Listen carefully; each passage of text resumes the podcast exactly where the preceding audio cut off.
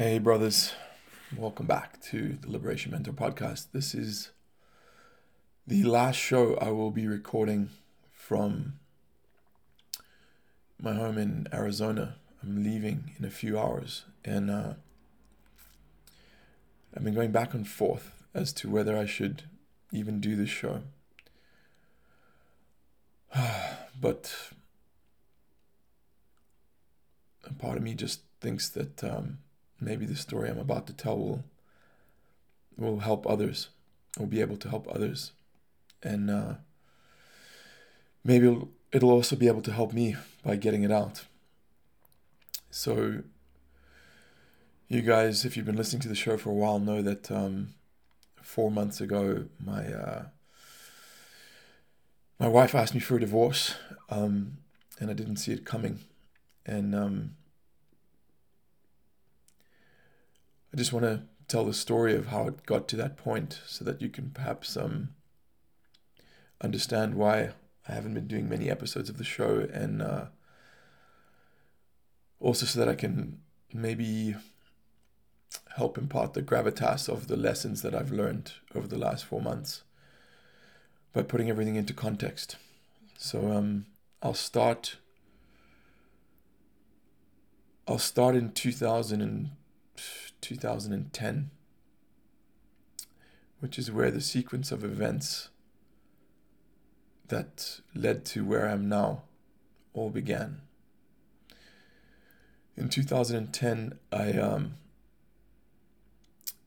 I had a an on again off again girlfriend from Australia who had moved back to Australia to complete her studies, and um, our relationship ended because I was based in London at the time. And, uh, you know, she had to go back, and I didn't want to go to Australia. I had things going on in London. So the relationship just ended, but it was one of those relationships that it ended for no good reason, you know. And uh, we kept in touch, and I went there to visit her a couple of times and eventually I made the decision that yeah, I'm going to I'm going to go move to Australia to be with her, which I knew was the wrong decision on some deep level. But I just couldn't let go. I couldn't let go. I was just holding on.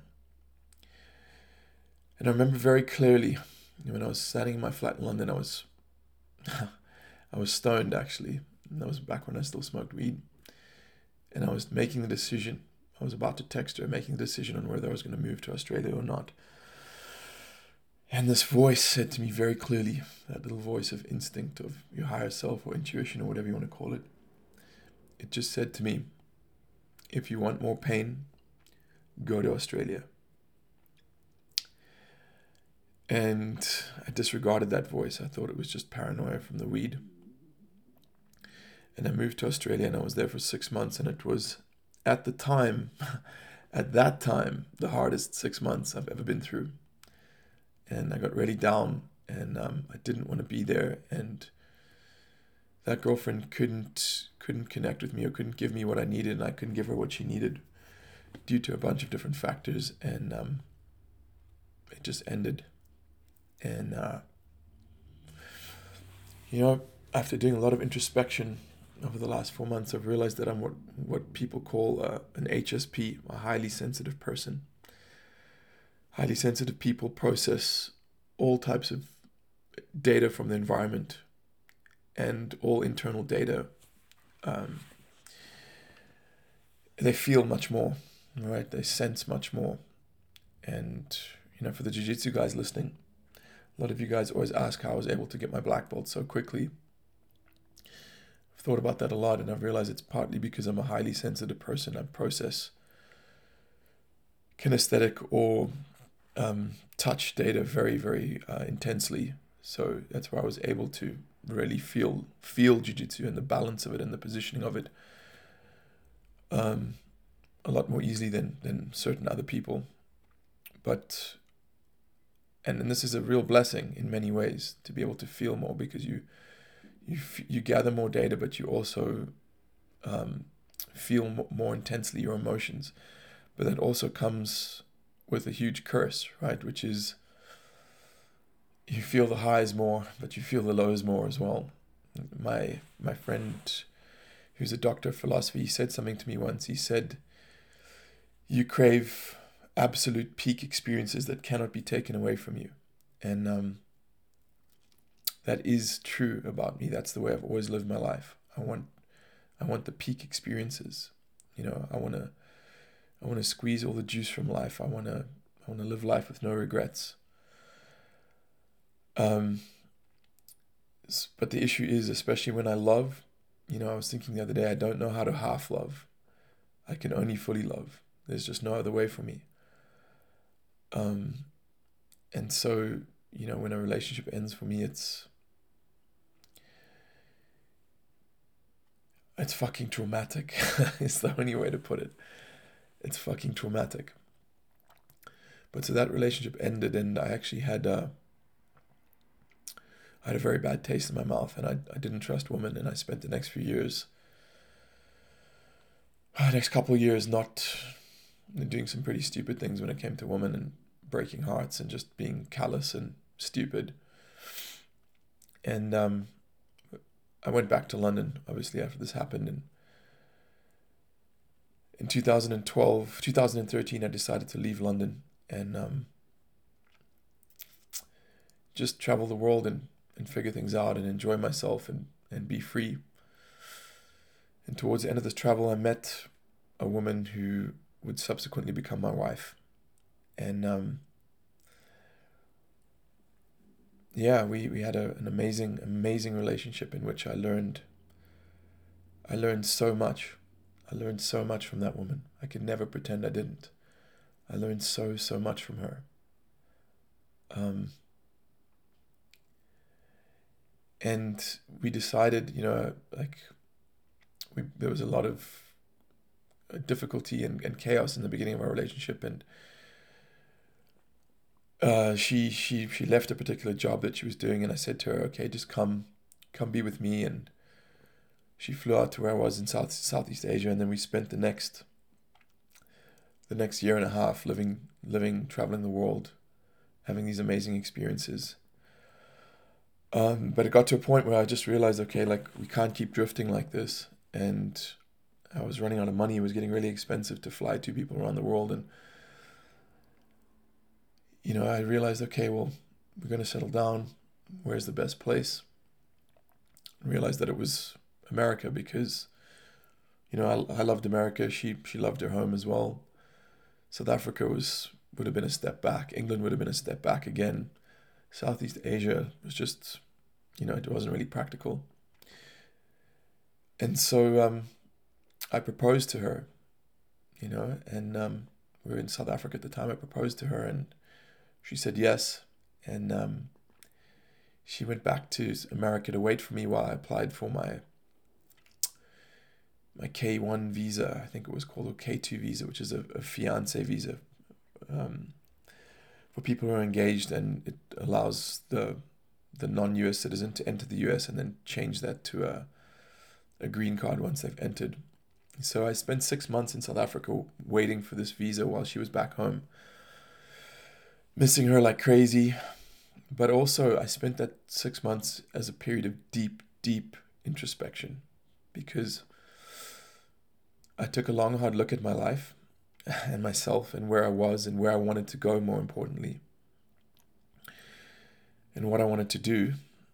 And I realized, okay, Nick, you've been traveling the world for the last five years without the responsibilities of a home and, you know, taxes and various other things. And it's been cool, but what got you here is not going to get you to the next level. You're going to have to change.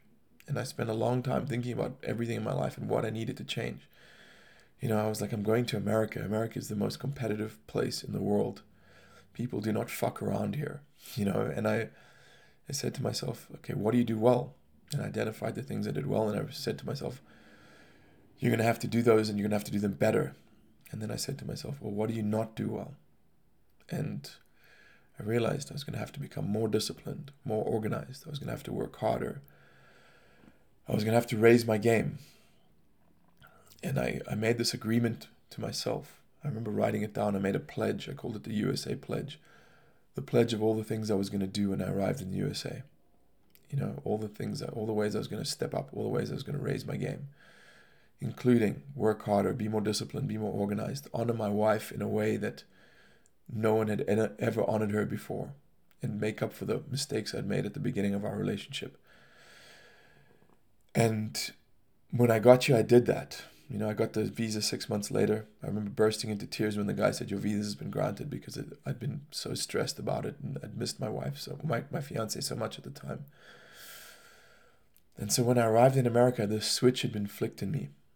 I was like, Man, this is it. This is it now, Nick. This is it. And I didn't have much money at the time, but um, I got us, I found us a house I didn't even have credit in America, so we had to put it in the name of my mother in law. So she put her name on the lease. Didn't have, um, at that time, a green card. I was waiting for it, so I couldn't really work legally. So I had to rely on hustling with my online businesses to, to generate income. And then I got my green card and I just started traveling the stage teaching jiu jitsu seminars and hustling, hustling. I emailed basically every jiu jitsu academy in the United States saying who I was and what I could do and asking if they wanted to host a seminar. And a bunch of them did, you know. So I just I got on planes and I just flew around the country and I took buses and trains and I just did it. I hustled because my wife wasn't working at the time. Um, for for very good reasons. And so I knew I had to support us and I knew I had to build something. I knew I was behind, you know, in the society I was behind. I didn't have assets. I didn't have history. I was behind, so I knew I had to work twice as hard as anyone else, you know. Um, and so during this time, this this past three years, or two and a half years, you know, I was constantly either working or thinking about my businesses. I started a new business. You guys are listening to it now, part of it now. Liberation Mentor. I studied a bunch of different stuff on how to prepare for this new business and what it was going to take. Uh, you know, I was going to have to learn a bunch of new skills and have to make myself really uncomfortable and put myself in hard situations, which I did. And um, you know, I just I, I if I wasn't working, I was thinking about my business. I wasn't thinking about my business, I was doing things that I knew would help benefit it, or I was reading books, or I was listening to podcasts. I had this singular focus which was I want to build something for my wife and I in this country. I want to take care of my wife and I. I want to build a better life for her and I.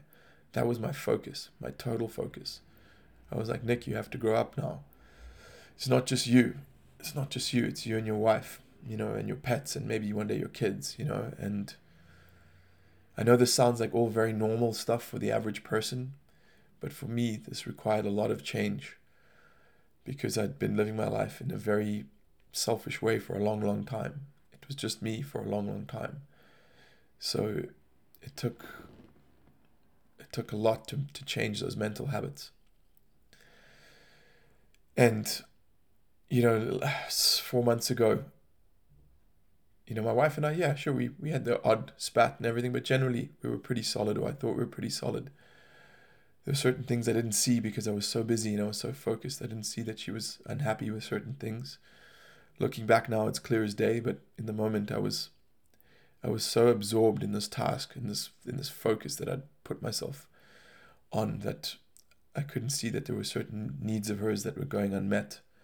And to be fair, there were certain needs of mine that were going unmet as well. But because I just believed so much in her and I and what we were doing, I just thought, okay, one day we can address that. One day it'll get better. Oh, I just thought like now I've just got to focus on on becoming who I have to be for this this this mission and doing what I have to do. And I didn't realize that for a long time I was running on fumes. Didn't realize that for a long time I'd been just pushing myself to my absolute limits mentally, spiritually, physically, emotionally. I was just pushing and pushing and pushing. And during this time, I had a the breakdown of a, a relationship with someone, someone I'd worked with for many years, someone I'd been friends with for many years, and um, that was harder on me than I actually thought. I had to make a very, very difficult decision. And it was it was harder than me on me than I thought. And also during this time I had to do a around the world trip. I had my 40th birthday. I wanted to have it back home with my family. And then I had to go see a bunch of my affiliated jiu-jitsu academies in Southeast Asia. So I literally flew around the world. Um, I was away from home for two months, which looking back, being that, that away from home for that long, um, away from my wife for that from that long was a stupid idea. And I regret it, but um, it is what it is. So um, four months ago, I'd, I'd just been away teaching in California, and um, I got home. My wife was acting a little bit aloof. I couldn't quite understand it. She went to go stay at one of her friends in a different city. And when she got home, um, we sat down. She said, We need to talk. And uh, she told me she wanted a divorce and that there was no no hope of um, reconciliation, you know, or therapy or anything like that. And keep in mind that during all of this time, my wife was the linchpin of everything. Everything I was doing, as I said, it was for her and I. And I, I just kept in the back of my mind, no matter how, how hard it was, no matter how scared I was, no matter how uncomfortable I was, I just kept thinking, you know, no matter what happens, I got my wife. Her and I, like, it's her and I till the end. We're going to take care of each other till the end. And one day it's just, this will all have been worth it. And she's got my back and I've got her back. So when she told me that news,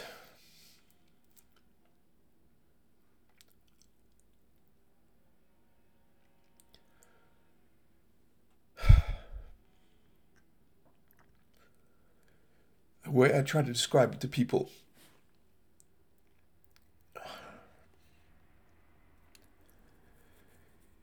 It was like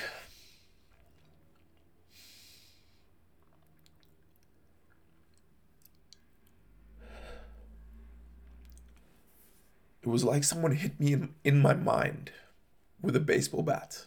Not in my head, not in my body. It was like my mind had been hit with a baseball bat and it just shattered. It just shattered. It was the weak point. You know, I always thought of myself as someone with a, with a pretty strong mind, a pretty strong will and discipline and resilience. But it was like the one the one point that I wasn't strong. That I'd I'd been soft and i and that I'd allowed myself to be vulnerable. And I just I went into a state of shock. And uh,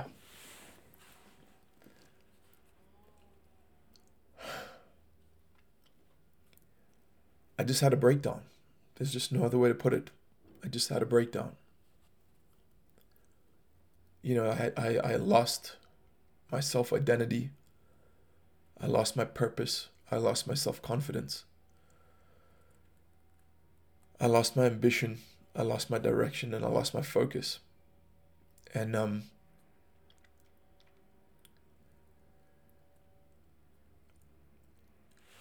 I fell into a, a deep depression.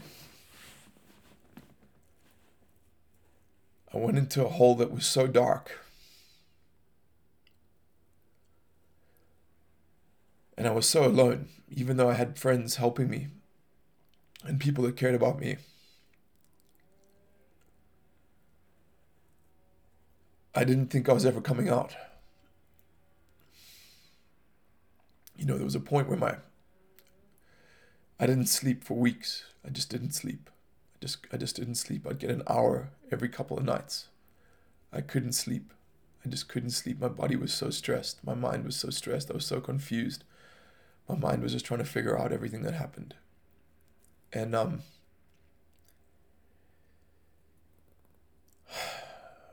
I just there was a point where my health started to fail. And my health is my highest value, one of my highest values after after love. And uh, there was a point where I, I got a stomach ulcer, and um, I was I was coughing up blood. I was lying on the floor of my bathroom, just coughing up blood. And uh, I was weeping. I was weeping for my wife, for, for the loss, with grief. And uh, I was in physical pain and mental pain and spiritual pain and emotional pain. I was I was broken. You know, I used to when I was talking to people about this, I was I used to say it almost broke me because I was trying to I was trying to be strong. But the truth is that it broke me. It, broke me. And I remember in that moment I understood what it was to be alone. Right? Alone doesn't just mean that there aren't other people around. Alone means that you're totally disconnected. You're totally disconnected from yourself, from others, from the world. Right? That's what aloneness is. It's being disconnected. And I'd never felt so disconnected. And, you know, I spent the next four months just really diving deep, really diving deep and questioning who I was and how this happened and how I didn't see it. And I used to look at people with who went through mental health challenges. And if I'm brutally honest, I used to think that they were weak. That's the honest truth. I used to look at someone who was suffering from depression and I would be like, man, just think positive. You know, just say some positive affirmations, pull yourself together. You know, you can do this. and until it happened to me, and at the same time, I used to look at people who were divorced. And I used to think, oh, you guys just didn't try hard enough. Or you didn't keep your dick in your pants. Or you didn't, you didn't, you just didn't try hard enough. Right. And I was the guy who, I, when I met divorced people, I would say to them, what happened and how did it happen? Because I didn't want to make that mistake. I wanted to learn from the others, other people's mistakes. And I was like, that'll never happen to me. I'll never let that happen. And um, both of those things happened. I I had a mental health breakdown and I got divorced. And um, the thing I want to share with any of you guys listening, why I wanted to do this show, besides the cathartic effect of sharing with you guys is I want you to know that it's okay to be weak.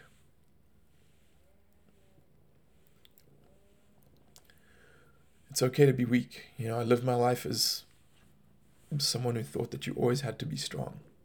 People would say, How are you doing? And I'd say, I'm strong. I'm strong. In my career as a jiu jitsu guy, like, weakness isn't tolerated in that career.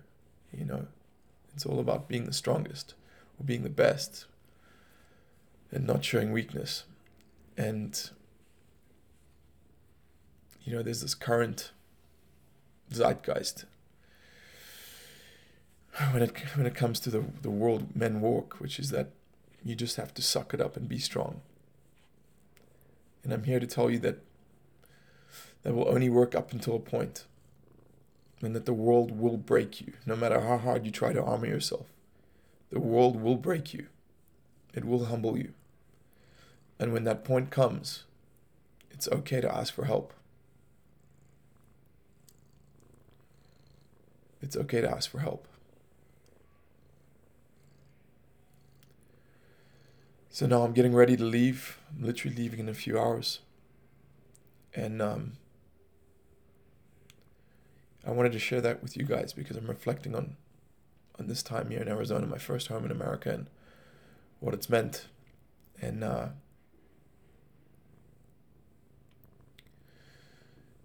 the huge gifts that it's given me. And uh, I just wanted to share that with you guys when I get to California, um, I made a commitment to, to really, really focus on Liberation Mentor and the podcast. And um, I just want to thank all you guys that have reached out to me over the last few months and and given me your support and it's meant the world to me. It's meant the world to me. And I'll sign off with what I used to sign off on my old show. We're all alone in this together.